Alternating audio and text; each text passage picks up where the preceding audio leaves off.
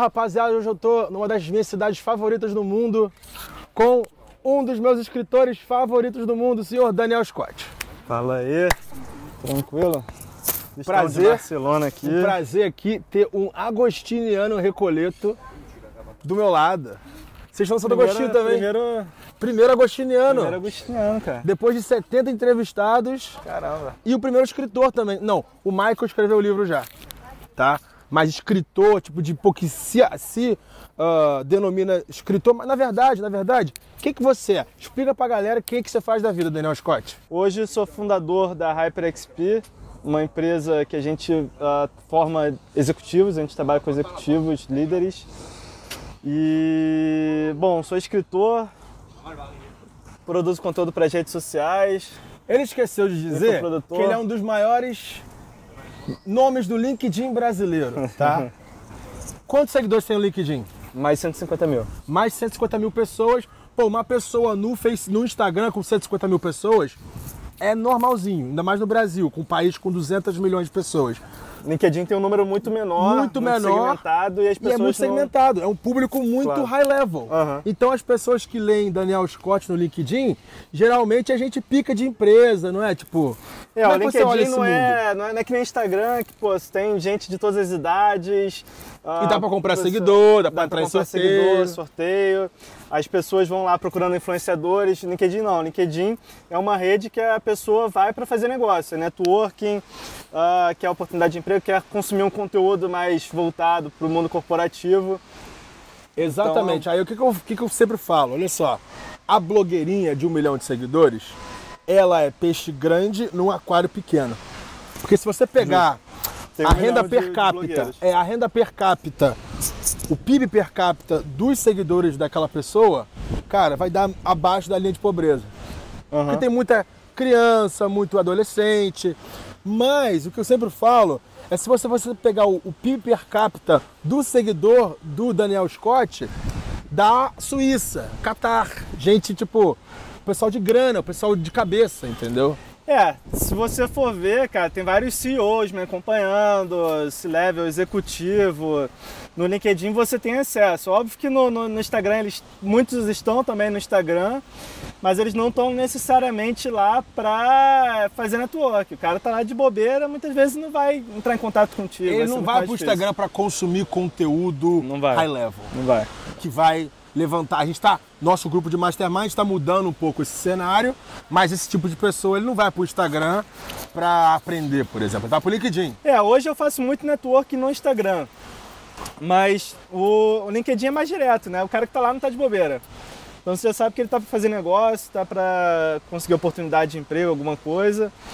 O Instagram você tem que ainda identificar a pessoa, trocar uma ideia. é, Verdade. e você não verdade. tem acesso à experiência. o currículo, o currículo, da currículo. pessoa. Ela pode colocar qualquer coisa ali na descrição dela. No LinkedIn você vê, pô, ela trabalhou nessa empresa de 2007, 2010, se formou na FGV, fez mestrado no Vietnã e o caramba, você vê, opa, isso aqui é alguém, esse aqui é só um Zé Ruela. É. Você sabe exatamente que o cara trabalha. No Instagram, porra, Aceita qualquer coisa. você qualquer coisa. Scott, vamos voltar um pouco à tua história, porque eu te chamei porque você tem uma história ah, interessante de se reinventar, tá? É, você fez faculdade, você fez Santo Agostinho e assim, pra mim o Santo Agostinho foi um grande divisor de águas na minha vida. Ah, Eu sou, algo, eu sou muito grato ao Colégio Santo Agostinho, que é um dos melhores colégios do Brasil, tá? É o número um, número dois do Rio de Janeiro, tá sempre ali, Santo Agostinho, São Bento, Santo Bento. Inácio, né? Ah, só que é o seguinte, uma crítica muito grande que eu tive ao colégio é que as pessoas que se deram bem na vida foram as pessoas que foram expulsas do colégio. Pelo menos da minha classe. Você estudou na Barra. Na barra, é. Porque assim, o colégio é bom, sim, mas ele produz seres humanos para se encaixar no sistema.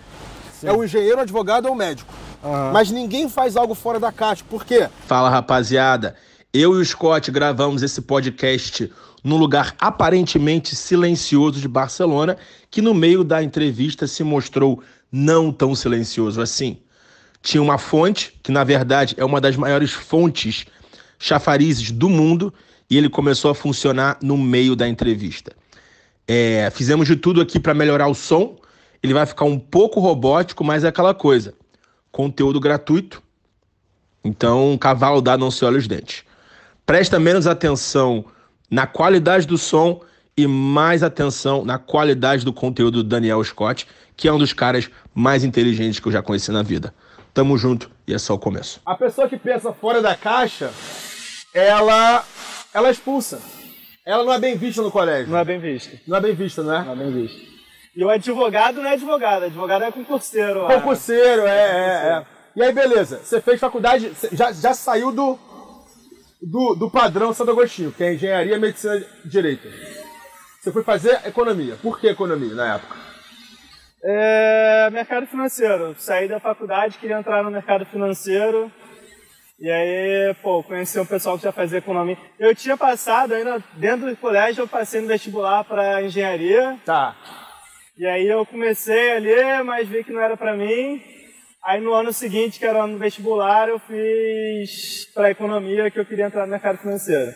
Já operava na Saiu o bolsa. quê? e tal. 2006 ou 7? Foi 2005 eu fiz para engenharia, 2006 para economia. E era a época boa do mercado financeiro brasileiro. Tava começando a estourar. Porque na era que você era pra caraca, você botava dinheiro na bolsa, o negócio subia.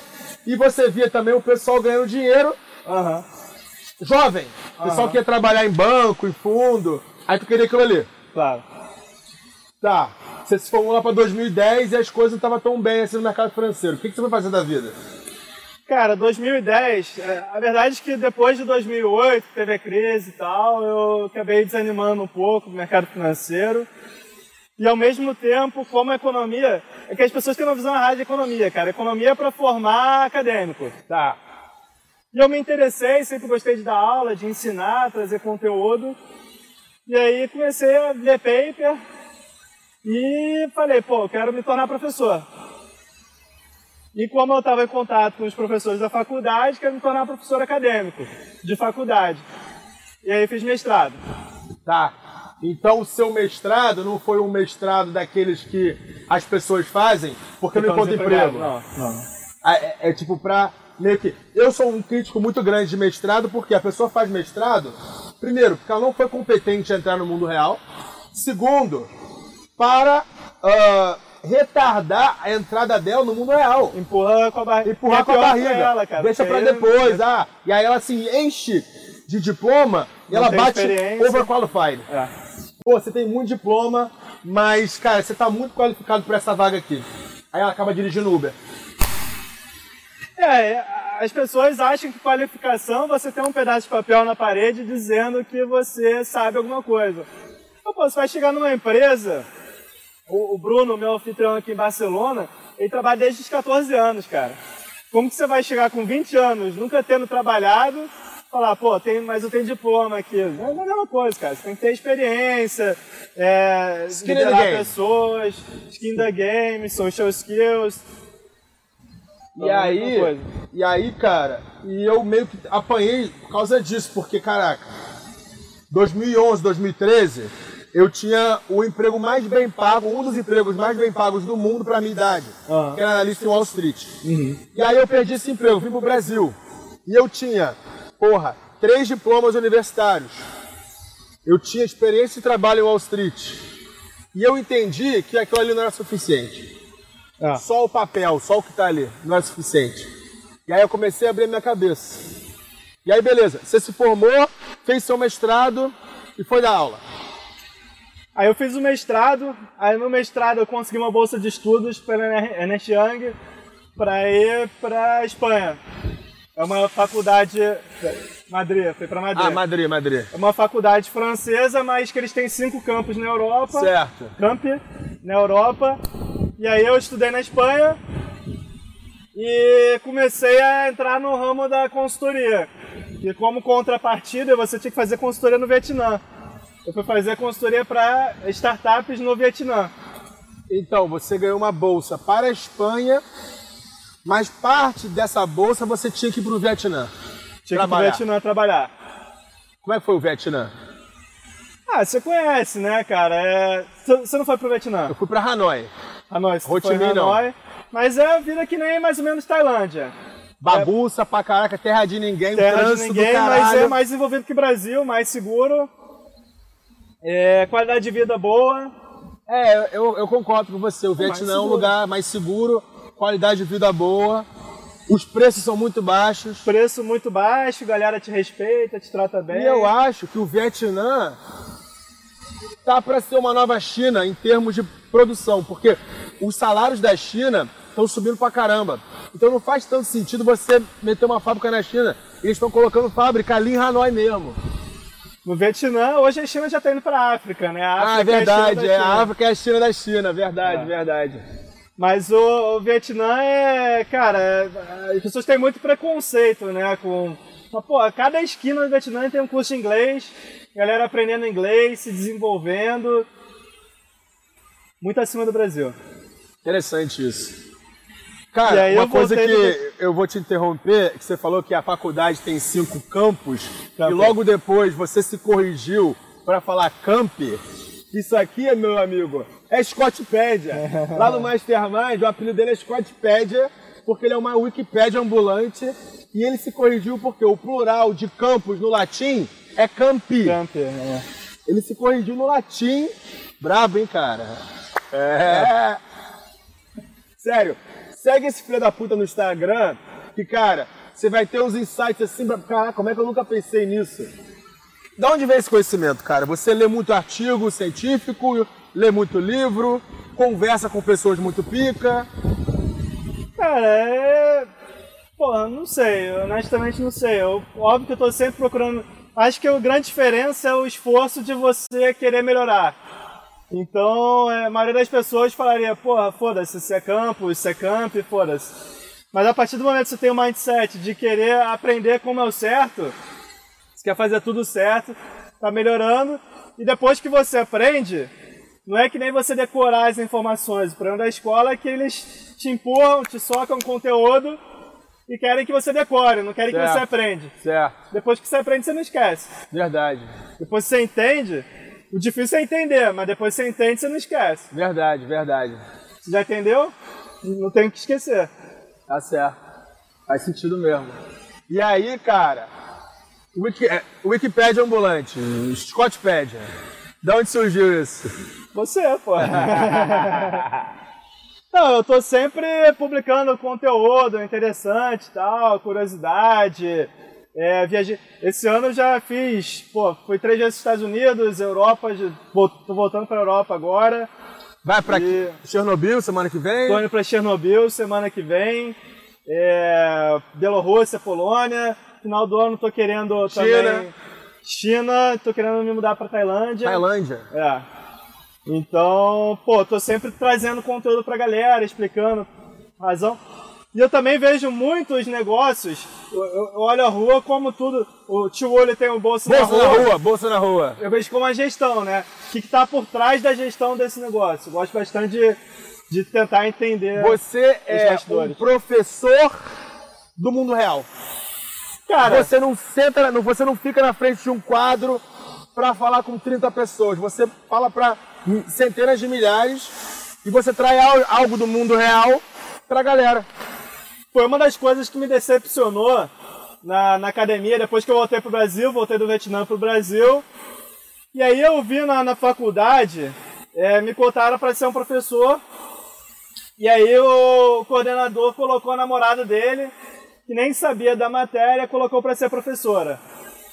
E eu fiquei meio decepcionado e ao mesmo tempo eu pensei, porra, um professor desse vai ter o quê? 50 alunos por ano?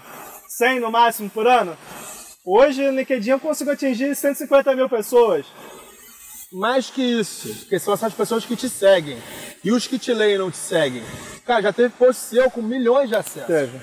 Ultra jovem? Não, como é que é aquele? O, por que, que os ultra jovens vão acabar com, com o país? Deve mais de quê? 2 milhões. 2 milhões de pessoas Dois lendo. de. Cara, eu me arrisco a dizer que o Scott é um dos top 20 ou, ou top 10 escritores mais lidos do Brasil. Só que ele não tem livro, tá? Mas aí é aquela coisa, as pessoas pararam de ler livro. O que você acha? Que eu não lanço nada desde 2016. As pessoas pararam de ler. E aí foi uma reinvenção, porque antes no LinkedIn eu publicava artigos, tinha mais ou menos 150, 1.500 a 2.000 palavras. Longas. é, Hoje eu reduzo para 200. E, cara, é o mesmo conteúdo, só que reduzido cirúrgico e cirúrgico, que você tem que passar o Tem teu, que ser direto. a tua mensagem muito rápido. É. De uma maneira muito cirúrgica, muito forte e rápida. É, uma vez o Einstein foi enviar uma carta, aí ele falou, pô, começou a carta, me desculpe porque eu não tive tempo de fazer uma carta menor. E as pessoas acham que escrever menos é mais rápido. Pô, escrever menos é muito mais difícil. Você tem que reduzir, tem que compactar. Você sabe, você faz story, cara, você tem que caber naqueles 15 15 segundos. segundos. E aquilo, o story, me ajudou a falar em público melhor, me ajudou a pensar Tá mais rápido. rápido. e me ajudou a, a ser mais conciso na informação. Porque eu sei que eu estou falando ali e o reloginho está passando. Eu tenho 15 segundos. Eu tenho 15 segundos. Eu sei que eu tenho 15 segundos. Então é aquela porrada seca. Você tem que ignorar, cara. É difícil. Na, na faculdade eu tive uma aula de, de escrita corporativa e era muito difícil você saber, cara, tudo aqui é relevante, eu tenho que trazer esse texto todo. E, pô, hoje tu taca fora ali e foda-se, cara. O que não couber. É isso mesmo, cara. E aí, beleza, voltando um pouco da tua história, você meio que broxou com a academia. E aí você foi fazer, foi lá pro meio do mato, construtora, não? É, um amigo meu da faculdade estava construindo casa lá. Network vale mais que dinheiro. Network vale mais que dinheiro, da faculdade. E aí falou, pô, vamos, tô precisando de gente aqui. E antes de ir pra, pra Espanha, eu tinha pensado, pô, nunca vou sair do Rio de Janeiro, cara. Tá maluco? Pô, Rio de Janeiro é um negócio te prende, né? Te É vicia. uma merda, mas te vicia a a É, ficar o lá. Rio de Janeiro, é, ele mata a ambição da pessoa. Mata a ambição. Se parar pra pensar, a pessoa que se deu bem no Rio de Janeiro ou é old money, vem grande pai de avô, ou é funcionário público, ou trabalha com showbiz. É. Fora isso, cara. Foi todo mundo é pra todo São mundo Paulo. ali, ó, é. Quem, quem tá ganhando dinheiro hoje tá em São Paulo ou fora do país, cara. Tá quebrado o Rio. O Rio vive Tá de quebrado. petróleo, construção civil e turismo. Turismo baixou por causa da violência. Petróleo, porra, morreu, tá, tá recuperando um pouco agora. E construção civil, ninguém compra mais apartamento. Ninguém compra. É, é muito caro, não vale a pena. E aí eu fui pra Corumbá, Caralho! Corumbá é tipo quase na Bolívia, não é? na fronteira com a Bolívia. Eu ia almoçar na Bolívia, cara. Minha casa ficava 10 minutos de carro da Bolívia. É sério, tu ia na Bolívia mesmo, tipo, tu ia lá. Todo dia. Porque Corumbá é fudido, cara. Brasil é fudido. Brasil é muito fudido. Quem não- nunca saiu do Brasil acha que, porra, a gente é top e tal. Irmão, tinha shopping center na, na fronteira. Corumbá tem 120 mil habitantes. A fronteira tem 20 mil. Só que tem um shopping center. Ah, então tu ia no shopping na Bolívia. Tinha no shopping na Bolívia, que é onde tem as coisas boas na Bolívia. Caralho. Não tem imposto lá. Ah, Hoje a verdade. Bolívia tá fodida, comunismo e tal, mas é, ainda tem os resquícios da, da, da época que a Bolívia era desenvolvida. E a gente, pô, fronteira, é rota de tráfico, cara. A maior rota de tráfico do Brasil passa por Corumbá. Que é a Ah, cocaína vem- chegando vem da da América do Sul inteira, vai por Corumbá, e aí distribui em São Paulo. Mato Grosso do Sul tem fronteira com São Paulo, vai para São Paulo. E aí, beleza, você foi trabalhar numa construtora. Sem experiência nenhuma, você era consultor. Cara, não sabia o que, que era tijolo, cara. Sabia nada, zero. E aí? Cara, é aquela coisa, eu sou administrador. Então, qualquer lugar que me põe, eu vou saber administrar. Óbvio que tem as idiosincrasias de cada canto, mas, pô, você aprende. Eu detestava construção civil, detestava obra tal. E comecei a aprender, cara. E, e bacana que você leu o Carl Newport, né? E é o So Good They Can Ignore You. So good they can't ignore you. E ele fala, pô, melhor forma de você não ser ignorado por ninguém é tu se tornando tão foda naquele negócio, aprendendo tanto daquele Vai negócio. ser inevitável você, você ser reconhecido e você ter sucesso naquilo. E ele usa, ele começou esse livro por causa daquele ator, o, o comediante, esqueci o nome. Steve Martin, Leslie Nielsen, lá, Steve Martin. Steve Martin. E Steve Martin pergunta pra ele, pô, como você é um ator tão bom? Ele fala, cara, eu não, não queria ser ator na vida, mas eu, a partir do momento que eu comecei a ser bom naquilo, eu comecei a gostar, me tornei foda e referência. A mesma coisa de construção civil. Até hoje eu consumo conteúdo de construção civil. É Não me mesmo? interessa, é maneiro, cara. Depois você aprende o negócio, você entende como funciona. E aí eu comecei, ó, eu sentava tijolo, Fazia massa, eu ia na obra ali, comia, porra, com coisa, tinha aquele copo de, de. Copo é uma lata de tinta. E acabou a tinta, o cara taca a Coca-Cola ali, compartilha. E eu ia me envolvi naquilo, cara, para entender como funcionava. Inclusive, fazendo um adendo rápido, hoje tem muito executivo em São Paulo, C-Level, tá começando a ser Uber. Mas por quê? Pega uma semana de Uber para entender como funciona a mentalidade das outras pessoas, cara. Conversar com gente É que diferente. ele tá muito des- descolado, Tá muito descolado. Da, da realidade das pessoas, verdade. muito descolado. E aí que vem aquele papo do Pierre Tomé de Souza de a meritocracia ela vence a aristocracia. O cara que tá na aristocracia ele tá tão descolado, aquilo vira uma fragilidade pra ele. Virou uma fragilidade. E cara, mano, eu só fiz 2 milhões de reais no mês passado porque eu passo 10 horas por dia escutando meu cliente no inbox. Eu, em pessoa, eu sou difícil de chegar, você sabe. que Eu só encontro com gente do Mastermind. Eu não dou moral para as pessoas. E uma das razões que eu moro na Europa, para ninguém ficar me mexendo o saco. Mas eu tô sempre respondendo a galera que me manda mensagem no Instagram. É. Com atalho de teclado, com coraçãozinho, mas assim, eu escuto. Eu sei as dores dele. Sabendo a dor do meu cliente, eu vou lá e faço o produto e ganho dinheiro. Ponto. E o cara que tá ali na, na, na- na mesa de mogno dele, cara, não faz ideia, cara, nem sabe. Nem sabe. E aí, e aí que entram as startups, né? Você pega o nicho de mercado não atendido e acaba superando o, camarada ali que não faz ideia de quem é o cliente dele. E aí, beleza. Você foi trabalhar com construção civil, mas numa época que tipo, tava ruim. Não, foi numa época que tava boa. Ah, tá. Quando eu fui, tava aquela Minha casa, minha vida, juro baixo, explosão de crédito. crédito pra E por que, caralho. que eu fui? Porque a Caixa Econômica, 90% dos imóveis no Brasil são subsidiados pela Caixa, Certo. são financiados pela Caixa. E aí a Caixa lá em Corumbá estava precisando dar crédito para alguém, eles eram obrigados a dar crédito. Tava, a, a Dilma fez a política para dar crédito. E não tinha tomador de crédito. A gente falou, pô, vamos tacar uma Constituição Civil nisso aí e tomar crédito. 2014. E aí, final de 2015, começou a chegar a crise, Dilma cortou o crédito, ferrou 99% das construtoras no Brasil. E aí vocês quebraram. A gente não quebrou, a gente ficou insolvente. Qual a diferença? Quebrar é quando você tem um passivo maior do que ativo. Você não tinha caixa. Insolvente você não tinha. Insolvente é quando você não tem caixa. Então a gente tinha milhões em contrato, só que construção civil é uma pirâmide. Como que funciona essa pirâmide? Você constrói hoje com dinheiro de uma nova entrada. Então para você construir, por quê? Porque a caixa ela só te paga depois de você construir. E aí que te fode. Então para eu construir para você, você entrou, ah, pegou outra entrada, só que para eu construir para você eu tenho que vender para outra Tem pessoa. que vender antes, tá? E aí eu pego a entrada da outra pessoa, construo para você recebo da caixa. Então é uma pirâmide.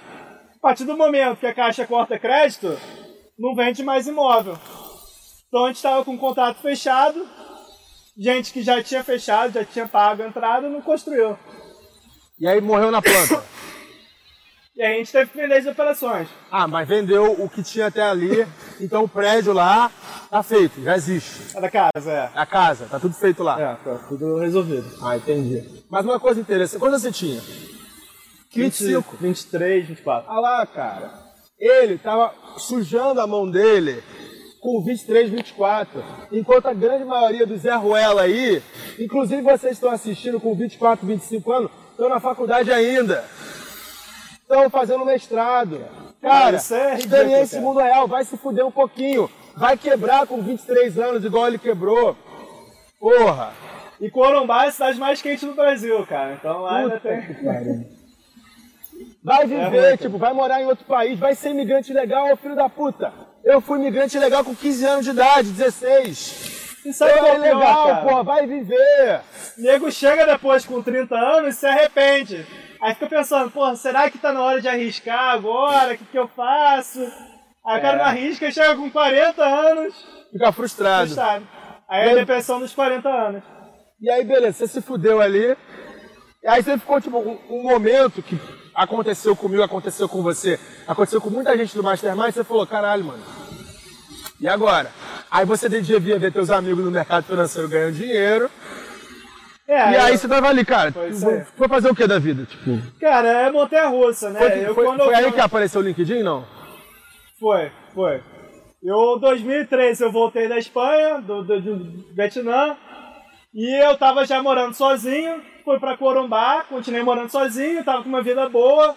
Pô, morava numa mansão em Corumbá, piscinão e tal.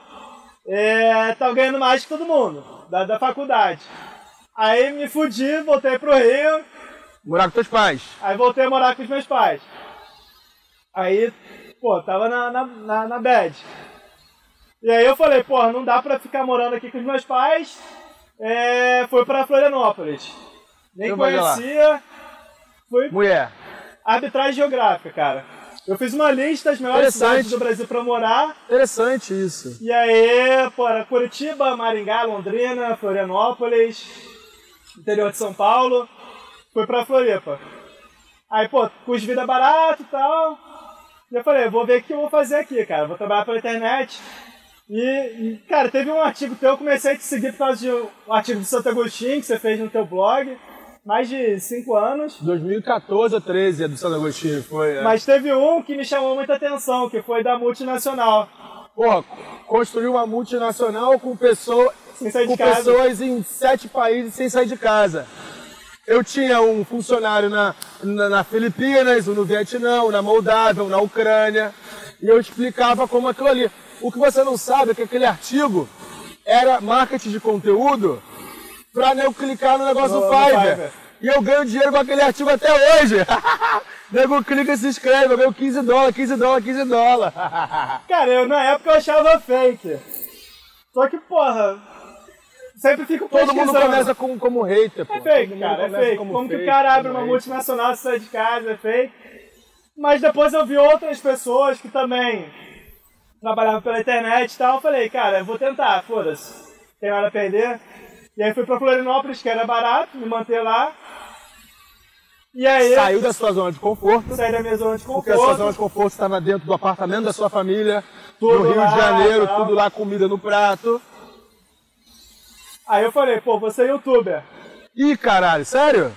Em 2006 eu parei de assistir televisão. 6 ou 16? 6. Porra. Comecei só a assistir YouTube. E eu sempre, pô, até hoje eu sou fascinado pelo YouTube. A única rede que eu consumo muito conteúdo mesmo é o YouTube. E eu sempre quis ser youtuber, só que, porra, eu não, não falo muito bem em frente da câmera, não tenho muita desenvoltura. Você tá muito melhor do que antes. Vou melhorando. Mas eu não tenho muita desenvoltura. E eu era perfeccionista. É mesmo, é verdade. E aí, porra, aí chegou 2016 eu falei, cara, eu vou ser youtuber foda-se, vou tentar aqui. E aí, não deu certo. Era a época que você fazia com quatro pessoas assim, uma centrífuga, era isso? Não. Foi um pouco antes. Foi um pouco antes. A centrífuga Ali, foi ali eu, come, já eu, eu, eu já, eu, já, eu já construía muito conteúdo lá. Eu tava na tua lista de e-mail essa época, o Argucha, e eu assistia quando você ficava com quatro pessoas Na na, centrífuga. no- na centrífuga. Mas antes você queria ser. Você, você fazia o que no YouTube? Um pouco antes que. Cara, eu fazia vídeo de eh, carreira e gestão. E aí, como que eu entrei no LinkedIn? Eu falei, pô, não tenho, não tenho seguidor no YouTube. E aí eu vi que no LinkedIn tava crescendo uma galera que tava produzindo conteúdo. Tinha acabado de liberar conteúdo no LinkedIn. era a época de quem? Quem era o. O Garçone já tava? Ricardo Amorim? Cara, não tinha ninguém. Pô, eu via uns professores relevante, da ah, faculdade. Ah, tá, tá. Quando eu entrei, eu fui muito early adopter. E quando eu entrei, não tinha, não tinha esse negócio. Tinha acabado de liberar conteúdo. Não Antes existia podia. Top Voice, não. Antes era só influencer, que era Ricardo Amorim, é, galera, porra, famosa, que podia escrever. Aí o LinkedIn abriu pra todo mundo. Aí eu falei, pô, vou tentar divulgar meus vídeos no YouTube aqui no LinkedIn. Só que eu vi que eu escrevia melhor do que eu fazia vídeo. Aí eu falei, pô, tá dando certo aqui, vou continuar escrevendo pro LinkedIn. Porra, interessante isso. E quem chegar primeiro bebe água limpa. Bebe água limpa. Caraca, top. É. E aí você começou a escrever e ganhar autoridade até hoje através dos textos que te- aí nego compartilhava, viralizava aqui, ia pra lá. É. É, aí, porra, o meu primeiro texto teve tipo 9 likes. Tá. Aí teve um, LinkedIn que foi, lembro bem, foi nas Olimpíadas do Rio. LinkedIn falou, ó, faça um texto com hashtag Olimpíada, qualquer coisa, que a gente vai promover esse texto. Tá. Aí meu texto foi pra 300 likes. Eu Tá. falei, porra, sou o rei do mundo aqui, cara. Não era nada, mas, porra, pra quem tava 9 e saiu pra 300, coisa pra caralho. E aí, pô, comecei a escrever, a galera foi dando feedback, o pessoal gostava. E eu comecei a publicar conteúdo no, no, no LinkedIn. E você já tinha a lista de e-mail nessa época, não? O Arbucha? Já tinha lista. Aí eu comecei a escrever, eu não sabia pra que, que servia e-mail, mas eu sabia que eu precisava de e-mail. Então eu tava captando e-mail e eu cheguei a captar 40 mil e-mails, cara, só de, de escrever organicamente. Eu lembro que toda sexta-feira vinha uma. Toda sexta-feira era muito bom o newsletter Argut, eu trazia o resumo das, das notícias da semana. E Vai assim, voltar agora. Uma coisa interessante do Scott é quanto tempo você trabalhou de graça no LinkedIn, escrevendo todo dia, Dois anos. até você fazer dinheiro. Dois anos. Você ficou dois anos batendo cabeça, não ficou? Dois anos. Eu fiquei de 2013 até 2015, eu comecei a ganhar uma michariazinha, uns 5, 10 mil por mês, com Hackeando Tudo 2015. 2016 começou a ganhar, comecei a ganhar um pouquinho a mais com infoproduto e com sites. 17, 18 fiquei em depressão, 19 virou um milhão por mês. É. Mas é aquela coisa, o. Scott é- demorou. É, mas você foi resiliente, você todo dia estava postando. Todo dia tinha post no Scott. E ele não monetizava. Ele não monetizava. Ele não monetizava. Mas ele estava ali, ó. Pica-pau. Eu uso essa a parábola do pica-pau, que é assim. Ele, ele bota o pescoço e o nariz dele de risco e fica ali, ó, na repetição. Até um certo momento fica um buraco enorme na árvore. Em muitos casos, a árvore cai. Porque o cara tá muito ali e faz o buraco, e o buraco cai o resto da árvore. Boa. Um pássaro desse tamanho fazendo estrago. Isso aí era você no LinkedIn. Você escrevia todo dia ali, ó. E você não ganhava um centavo por aquilo. Só que no longo prazo, E a galera quer saber a fórmula da atalho do sucesso e tal. Cara, é isso, é resiliência. Tu tem que ter, pô, tem que saber que vai demorar, cara. Ninguém consegue uma audiência. Você pode até comprar, se injetar uma quantidade grande de dinheiro, você pode comprar, mas mesmo assim não é garantia. Não sei que você tem algum background, tipo, pô, é CEO de uma empresa conhecida. Beleza, já tem uma validação por trás. Mas pra quem tá começando, não tem nome, não tem um nome grande por trás, pô, é conteúdo, cara. É conteúdo. E aí as pessoas validam o teu conteúdo. Você é validado pelas pessoas, não por algum agente externo. E, cara, uma coisa é não só as pessoas validam o seu conteúdo, mas as pessoas certas validam o seu conteúdo. E aí que você cresceu e aí que fui eu que cresci. É. Não é? E no Porque quem consumia teu conteúdo era a gente top. E as pessoas tops, elas têm mais moral. Então, é, se ela contar pra uma pessoa, pô, segue o Daniel Scott Camargo, e aí É. tem uma, uma porrada maior. E aí eu comecei a visitar a empresa para filmar por dentro das empresas, mostrar a rotina, conversar com os executivos. De graça. De graça.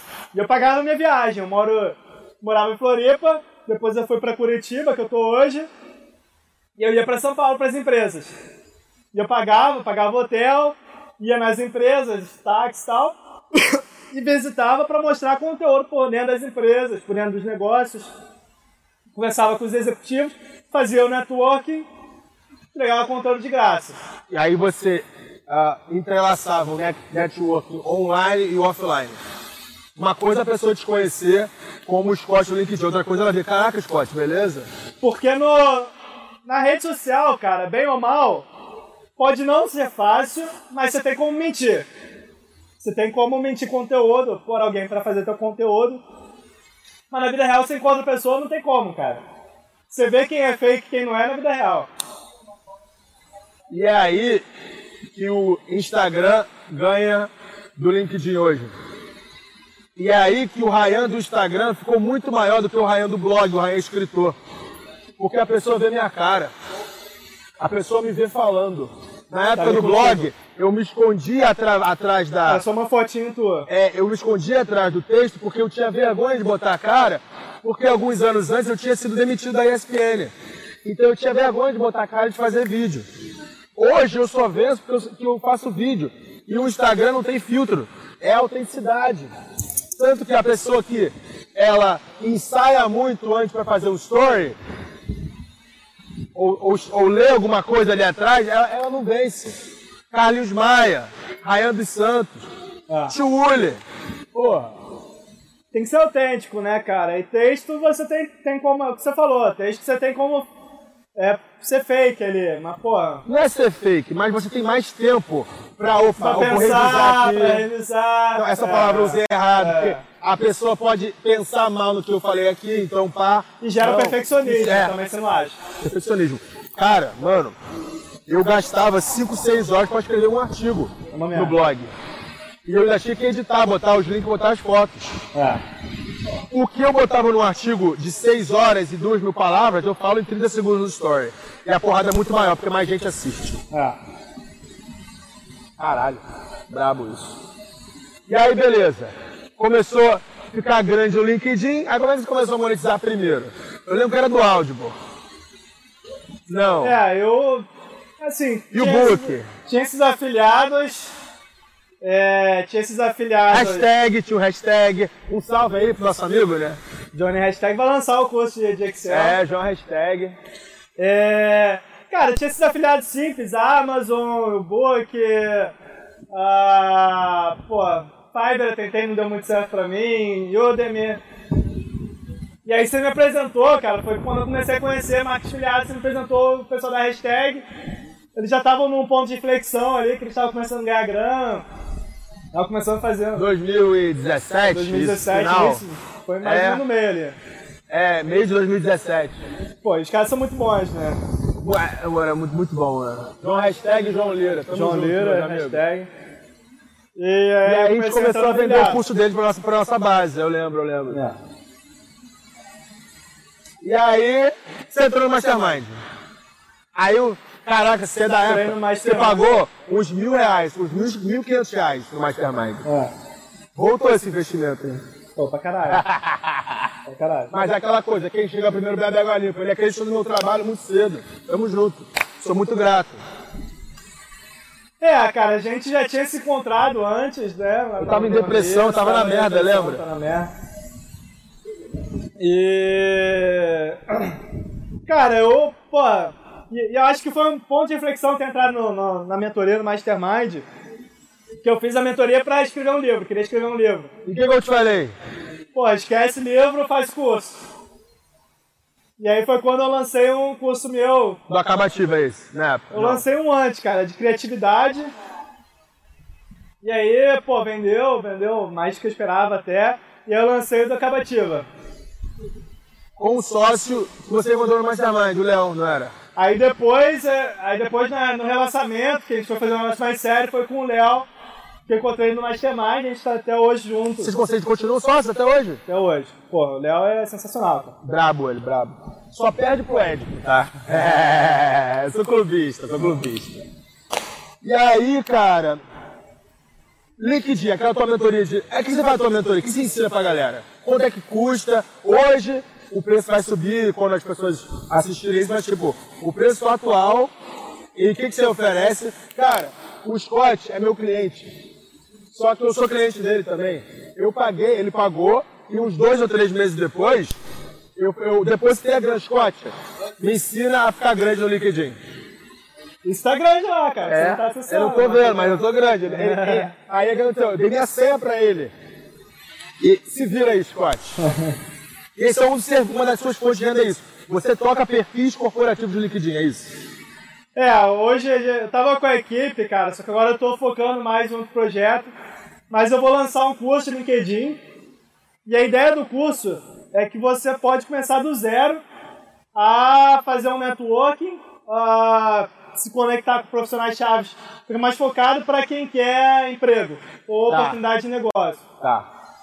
Então acho que o nosso público talvez seja um pouco diferente nisso, porque é uma galera Mais empreendedora, mais. mais jovem, empreendedora. Mas se você tem mais ou menos acima dos 22, 23 anos e quer se inserir no LinkedIn ali, mercado corporativo. mercado corporativo, aí tem que ser LinkedIn. Então você tem que ter, pelo menos, não, precisa ser fluente lá, não precisa estar todo dia lá, mas, pô, você tem que ter um perfil bom, um perfil que chame, porque, cara, vai ser uma... Teve um amigo meu, chegou outro dia, uma empresa multinacional, é, e não é daqueles multinacionais marketing multinível, não. Juness, tem operação nos Estados Unidos. É multinacional de verdade. Procurou o perfil dele no LinkedIn e mandou mensagem, só que ele não, não, não, não acessava. E aí ele viu um mês depois. Então, pô, tu tem que ter o posicionamento, o SEO do perfil do LinkedIn. Você ensina posicionamento, você ensina a escrever ah, o seu perfil, como abordar as pessoas, como abordar as pessoas, como ter mais seguidores, né? Tipo, mais. E o LinkedIn, cara, ele é bom é, especificamente também para venda B2B. O Instagram falha nisso, Facebook falha nisso. Instagram é B2C. É B2C. Você não tem, pô, Facebook você não tem como fazer anúncio para uma empresa. Verdade. O LinkedIn você atinge, você tem ferramenta, Sales Navigator, você atinge o cliente corporativo. Cara, e você, você ensinou pra gente no Mastermind um hack de pegar o e-mail daquela galera toda que você. E o LinkedIn tem isso. Você consegue pegar o e-mail das pessoas. Então paga a mentoria do Scott aqui. Não, esse é o curso online, certo? Vai ter o curso. A mentoria hoje em dia é quanto? Eu um tô com pensando, A pessoa que é um com um com o Scott, o que, que ela faz? É um negócio mais avançado. É, Eu vejo, eu resolvo ali. Eu, eu vou, vou apontando ali, vou, vou ajudando individualmente a pessoa. O perfil dela, o- ajuda ela a abrir. Você abre a tua rede pra tua para as pessoas. rede. Que você, pô, você conhece metade dos CEOs do Brasil, os caralho. Tá. E foi até um nicho bacana, cara, na minha mentoria que eu não esperava. O quê? É, são quatro ou cinco sócios de corretoras no Brasil hoje que estão na minha mentoria. Sério? E eu não falo sobre. Corretora de mercado De financeiro. É. Bolsa de Valores? Caralho, que foda. E você Até a realmente chefe- fala sobre o a mercado chefe da financeiro. Natália Arcuri tá lá. E eu não falo, eu não falo sobre mercado financeiro, cara. Caralho, a chefe da Natália Arcuri pagou a tua mentoria. Bravo, hein? Quem não sabe, a Natália Arcuri, ela trabalha para a corretora Modal, certo? Modal. Ela é, tipo, entre aspas, é, um canal para aquela empresa atingir Canal um público distribuição. grande. O Thiago Reis fala muito disso, né, cara? Thiago Reis ele é mais disso. importante é o canal de distribuição. Mas é aquela coisa, por que, que eu respeito muito mais o Thiago Reis do que a Natália Arcuri? Porque o Thiago Reis não tem rabo preso com ninguém. Ele, ele bota ele pau na fez. mesa. Ele bota pau na mesa, ó, isso aqui é uma merda. E a Natália Arcuri, ela não pode dizer que aquele produto que ela fala é uma merda, porque ela é bancada pelo aquele banco. Pela aquela E, ele, corretora. e, o, e o Reis é bacana dele porque ele faz essa independência, né? Ele não Ele quer é receber. tio Uli também não recebe investimento, não, não, não cola com banco, não cola com cobertura. Eles não precisam. Uma coisa que você tem noção, cara. O tio Uli e o Thiago Reis, eles têm muito mais dinheiro que você imagina ter na sua vida. Então eles não precisam fazer o que eles fazem. Eles fazem eles realmente gostam. porque eles gostam, eles acreditam na educação financeira do brasileiro e que o brasileiro ele apanha pra caralho de banco, de corretora por não saber o que, que tá por ali, cara. E aí que eu critico Natália Arcuri, eu critico todo mundo tem rabo preso. E é uma galera que começou a ficar rica ensinando a ficar rico, né, cara? É meio uma tautologia ali. Que o cara não, nunca de fato pô, o Thiago Reis abriu um negócio que, cara, tá batendo de frente com a Empíricos. Reis é brabo. Brabo pra caramba. Então, é, não, não tem muito como comparar, né? Tem um negócio principal hoje, é o HyperXP. HyperXP. O que, que é Então, isso? eu, eu falei que eu comecei a fazer vídeo dentro das empresas. E a minha ideia sempre foi trazer conteúdo sobre as empresas, mostrando benchmark de Certo, empresa, certo, conversando certo. com o executivo. E todo mundo falava, pô, primeiro, quem que vai querer consumir essa merda? E segundo, é, que empresa que vai abrir as portas para você? Não faz sentido, que empresa vai ganhar com isso? Até que um dia um amigo meu, João Fulan, que é ele, ele é fundador da maior empresa de treinamento corporativo do Brasil, Certo. ele fez um treinamento em São Paulo, me chamou e eu quase desisti, cara. Quase falei, porra, tô, tô cansado de ir pra São Paulo e tal. Mas eu fui. Tá. E aí lá eu encontrei o Marcelo Nóbrega, que eu- hoje é outro sócio, ele é diretor do, do McDonald's. E aí a Caralho. gente. Cara pica, pô, cara fora do, do- do comum. E aí a gente trocou uma ideia depois do, do treinamento. E eu falei, porra, ele tinha acabado de voltar do Vale do Silício, missão Vale do Silício. E eu falei, pô, vale a pena pagar 20 mil? Ele falou, pô, não vale, cara. A galera vai lá pulando de férias de adulto, tira foto no, no letreiro do Google, não aprende nada. Falei, por que, que não faz aqui no Brasil, então? Cheio de empresa, aplicado no contexto brasileiro. Em vez de pagar 20 mil, você paga 10% disso, 15%. E aí foi aí que surgiu a HyperXP. Nossa ideia é fazer, e é nossa, a gente, nós somos os primeiros e únicos hoje que fazem missão de visita à empresa com conteúdo e network. Então a gente vai nas empresas, é uma missão de três dias, a gente vai nas empresas, é, conversa com os CEOs, com os C-levels dessas empresas. Mas é empresa grande, bolsa, assim, não? Nossa próxima missão agora vai ser em agosto. A gente vai na Ernest Young, no laboratório de inovação da Ernest Young. Bacana pra caralho. Pô, tem um robozinho deles, muito maneiro. A gente vai na Malvi, que é uma das maiores empresas de, Opa, né? de moda. Vamos na XP Investimentos. ah, na Zenvia, que é uma empresa de chatbot. E na Magazine Luiza, que, porra, Magalu, cara. Empresa que hoje é, É referência. A gente já foi no escritório do LinkedIn, Calma aí, tipo, no Mercado e, Livre. e você vai levar o pessoal na Magazine Luiza lá e, e o, Fre, o Fred Trajano vai, vai, vai abrir a A porta. gente tá pra querendo falar com a, com a Luísa. você. A própria Luiza? Com a Luísa. Brabo, cara. É. E com o Ben Qual o Shimon lá na benefício? XP. Qual o benefício de para eles lá, para tirar uma hora do dia deles para receber você, cara? Cara, as empresas ganham em employer branding. Então hoje as empresas estão focando muito em employer branding, que é se mostrar como uma marca empregadora. Pô, atrair.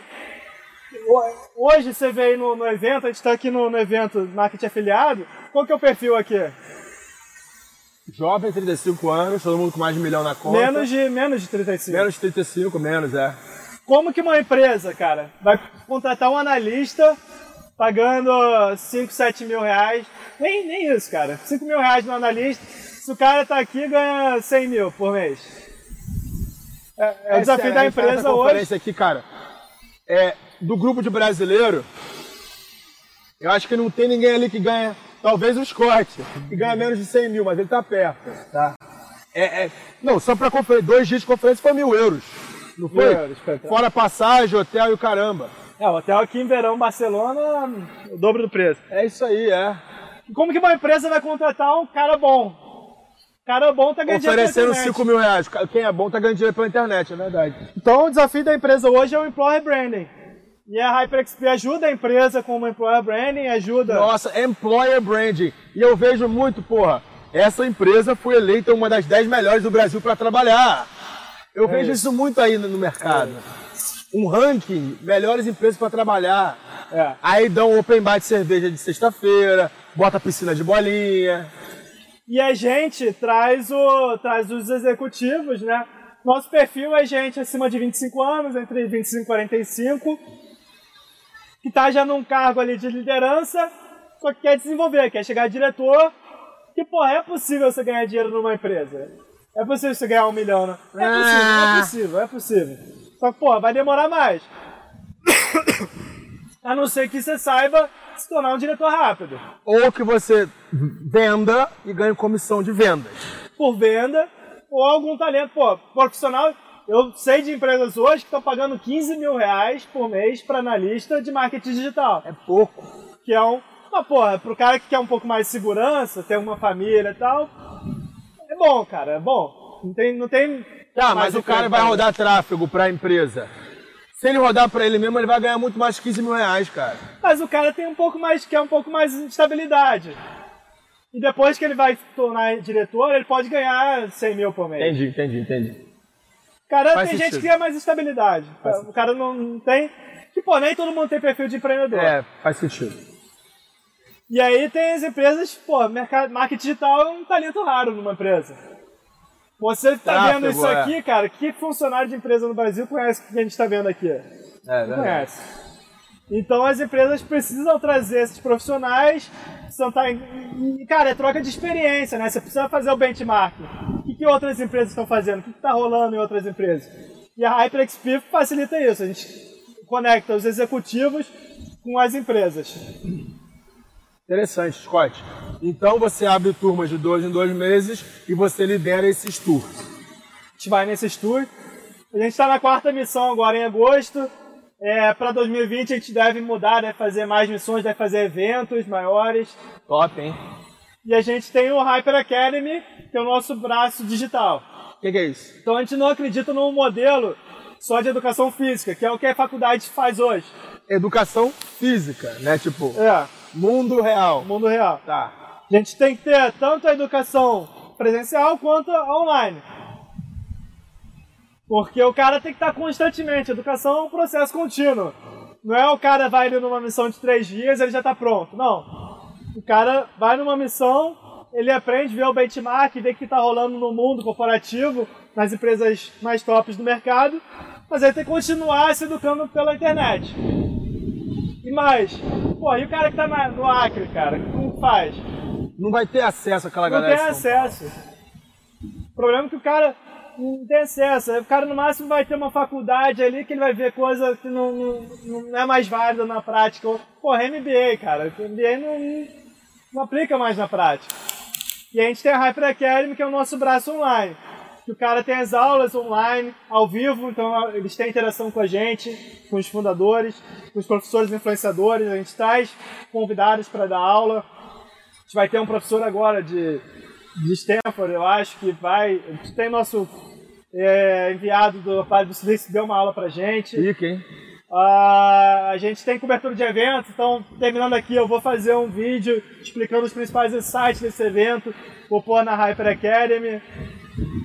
Tem vários conteúdos ah, que, a, que a pessoa vai adquirindo ali, aprende online e depois, se quiser se especializar mais, se quiser ter uma, uma experiência mais imersiva e de networking, aí é presencial na, na Hyper, é, na Hyper XP na missão. Interessante. Então hoje, você além da, da tua mentoria, da iniciativa acabativa, do curso de LinkedIn, você ganha dinheiro também pela Hyper, no online e no físico. É. Fora outras paradas que você faz O também. online é, cara, é um preço muito barato. O cara vai pagar ali 70 reais por mês e ele vai ter, porra, um conteúdo muito de alto nível, de carreira. Para quem quer ser executivo, quem quer ser gestor, quem quer chegar num cargo de diretoria, esse é o conteúdo para ele.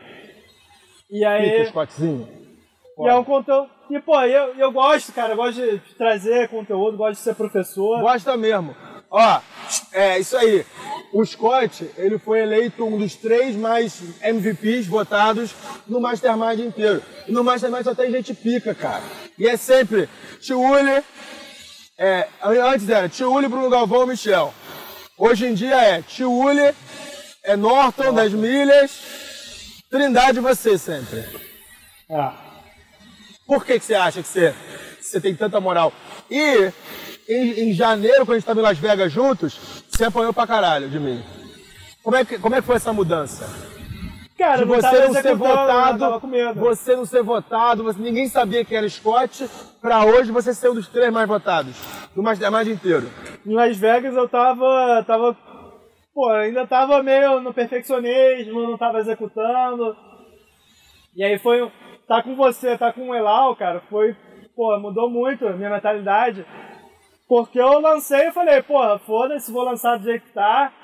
Eu fui mais agressivo no meu pop, eu tava meio. Morno! Tava, mano, quente ou frio? Morno! Tá Tava quente ou morno. frio? Scott Perry tava morno, eu lembro. Pique, Scott E Perry. aí eu, eu mudei, cara, e, porra, desde então tô voando, entregando conteúdo. E, e eu acho que eu, que- eu acredito muito em educação como agente de democratização. Então, pô, você tem que ter um. para ter um país melhor, para ter profissionais melhores, você tem que ter uma, uma educação ali de ponta. E eu acho que, pô, não adianta eu só falar que o MBA é ruim, eu tenho que provar com conteúdo. E eu quero que a pessoa Não, consuma meu você conteúdo. prova com o conteúdo e você mostra uma solução melhor que o MBA, uma solução melhor. que é o HyperXP. E não sou eu que estou dizendo, é a pessoa que vai consumir e ela vai julgar por si mesma. Eu não preciso. Quando teu conteúdo é bom, ninguém precisa dizer, cara. O cara te segue, ele é, o- é o hater que vira lover, cara. O cara te segue, ele, ele prova por ele mesmo que o conteúdo é bom. Só Quando o legal. cara compra teu curso, não tem que ver as mensagens. O cara compra teu curso e ele, ele fala, print porra, esse lá." não é o Ryan, cara. O Ryan é. É. Porra, é. Cara, Mas pra assim, caralho, eu- tá? se eu for o cara bonzinho, o cara sério, o cara corporativo, eu não consigo pescar gente. É. Eu pesco putaria, mostrar outra coisa. dinheiro, ostentação. E aí depois eu transformo. Porque foi um erro que eu fiz lá no passado, que era, cara, eu tentava pescar a galera pela minha intelectualidade. Pelo conteúdo bom, pelo conteúdo corporativo. Só que o blog Mundo Ryan era grande, mas, pô, não tinha nem 10% do alcance que eu tenho no Instagram. É um desafio, Com né, cara? putaria, com zoeira, com viagem. Internet é dinheiro ou sexo, né? O desafio é você tá com conteúdo corporativo, isso eu não nego. Mas ao mesmo tempo sou eu, cara. Também não adianta eu. eu... Não, é. Cada um corre sua Pô, maratona, você é tá certo. solteiro, você faz o negócio que Você você é mais gosta. tranquilão, Faz o é. negócio que você gosta. Gosta de transar, é, é. Scott, Eu já vou mais pro lado família, cara. Verdade, você é mais tranquilão, mais Ah. marido, verdade. Scott Pédia, quando eu falo a palavra sucesso, qual é a primeira pessoa que vem na sua cabeça? Tá Porra, demorando demais. Aí é complicado. Eu não gosto muito dessa palavra, cara. Eu acho que sucesso é. Pô, muita gente associa a parte financeira. Eu Mas- discordo, porque assim, se me perguntasse o que é sucesso, eu diria minha avó. Porque eu conheço minha avó há 29 anos e eu nunca vi ela reclamando da vida. Ela é minha, Boa. é- ela Boa, é a boa, minha definição de sucesso. Sua definição de sucesso, alguém que, tipo, você pensa assim, cara, essa pessoa é foda. Não pensa muito não, fala alguém aí. Ah, é difícil, cara. Tem muito. Acho que, como hoje eu trabalho com a internet, Ah, eu diria o Ícaro de Carvalho. Ícaro de Carvalho. Por que Ícaro de Carvalho? Cara, eu não consumo muito conteúdo brasileiro. Eu consumo muito conteúdo internacional e eu acho que uma das grandes dificuldades brasileiras é exatamente essa. Não saber inglês, então o cara tá restrito na bolinha ali. O limite do mundo da pessoa é o limite do idioma dela. Certo. Mas o Ícaro, porra, o cara compete igual para igual qualquer conteudista do mundo, assim, no, no que eu gosto de Eu consumir sou de fã do Ícaro. digital. Copyright Ícaro- dele, ele é muito Pô, bom. o cara família também, gosta de família. Um dia o Ícaro vai entrar no nosso Mastermind e vai pagar pra entrar, tá? Paga Abraço mentoria aí Ícaro. cara. Paga mentoria. Não, o Ícaro já tá no nível do Million. Tem que ir direto pro Million. 50k. Boa. Aí, gostei, gostei da tua resposta. Eu esperava o Jorge Paulo Lema, eu esperava um cara assim. Cara, o Ícaro é gente como a gente, pô. E ele era fudido, cara. Ele era Nordeste, ele, fudido. advogado, é, tipo, é verdade. E aí a mulher dele sustentou ele durante o tempo do, do que a gente fica sem pagando pra trabalhar.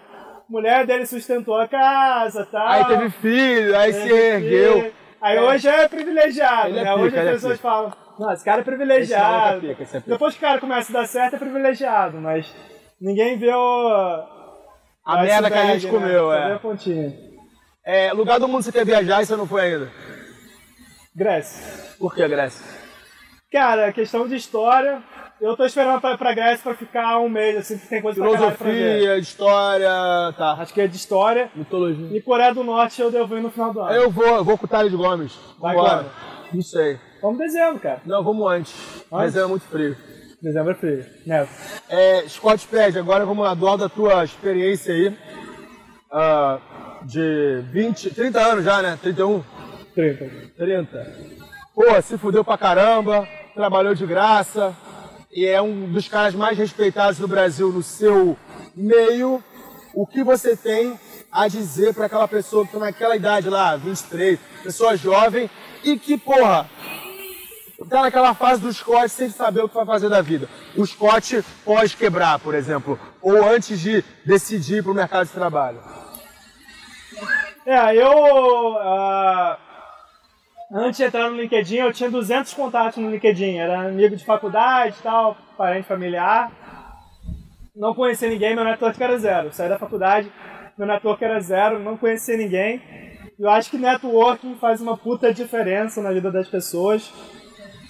E o meu medo era, não era nem uma timidez, cara. É não saber agir. Porque se eu sei agir, por mais que eu seja tímido, eu faço, eu executo. Mas não saber agir. Então eu acho que você, entendendo que tudo na vida é possível, que tudo na vida existe uma metodologia certa, é, então, pô, você quer desenvolver teu network, aprende como? E aí tem o teu curso lá, a Universidade de Network, tu, tu, tu aprende e vale mais que dinheiro network. Então acho que network é um ponto muito forte. E acho que outro ponto forte é nunca, nunca, óbvio, é clichê, nunca se acomodar, mas é, as pessoas têm que enxergar isso não como, pô, vou ler aqui um livro Seja Foda do Caio Carneiro. Aí, pô, é uma merda, cara. Lê, lê coisa séria. Pô, consome conteúdo sério. Se o conteúdo tá muito fácil, se o conteúdo tá muito motivacional, tá muito. Pô, Tem alguma você, coisa errada. é, você tá alguma coisa errada. Se alguma coisa está muito fácil, é porque você tá, tá já entrando na zona de conforto.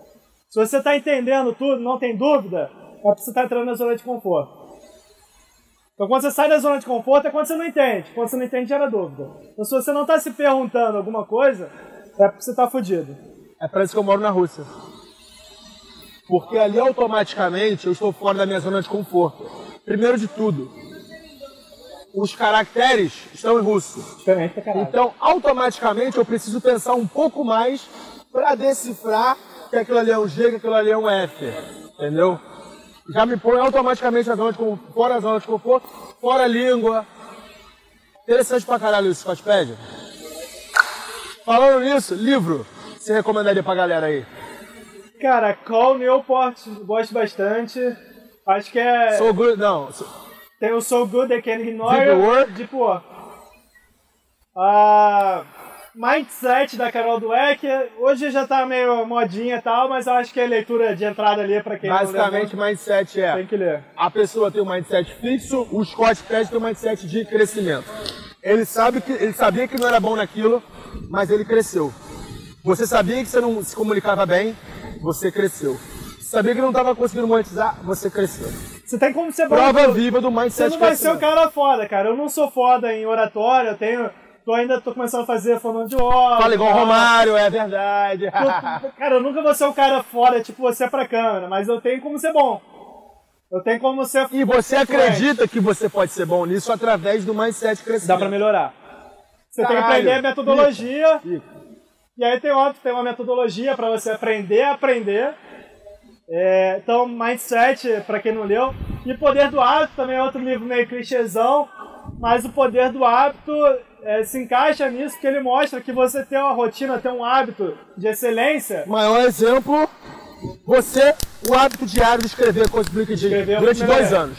Eu não era bom escrever, cara. Não era bom. E você pega o meu texto. Poder do hábito, Não, né? pega o teu primeiro texto, teu último texto, pô, muda totalmente. Teu primeiro vídeo, teu último vídeo, muda totalmente, cara. Entra no YouTube, entra no YouTube do Ryan, entra no meu canal do YouTube, 2013, é. pega o primeiro vídeo. E agora pega o último. Muda muito, cara.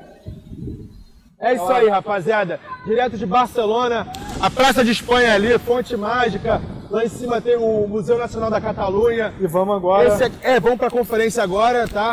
Pagamos mil euros pra ir nessa conferência. É mais, né, cara? É, foi mais por causa do hotel. o- Não, teve o, o Ed On lá, o Facebook. Ah, mas eu vou, vou pra Pamplona daqui a pouco, é. Senhor Daniel Scott Ped, Agostiniano Recoleto, um cara que eu sou fã pra caralho. Esse foi o podcast Mundo Rayan. Tamo junto e é só o começo. Falou!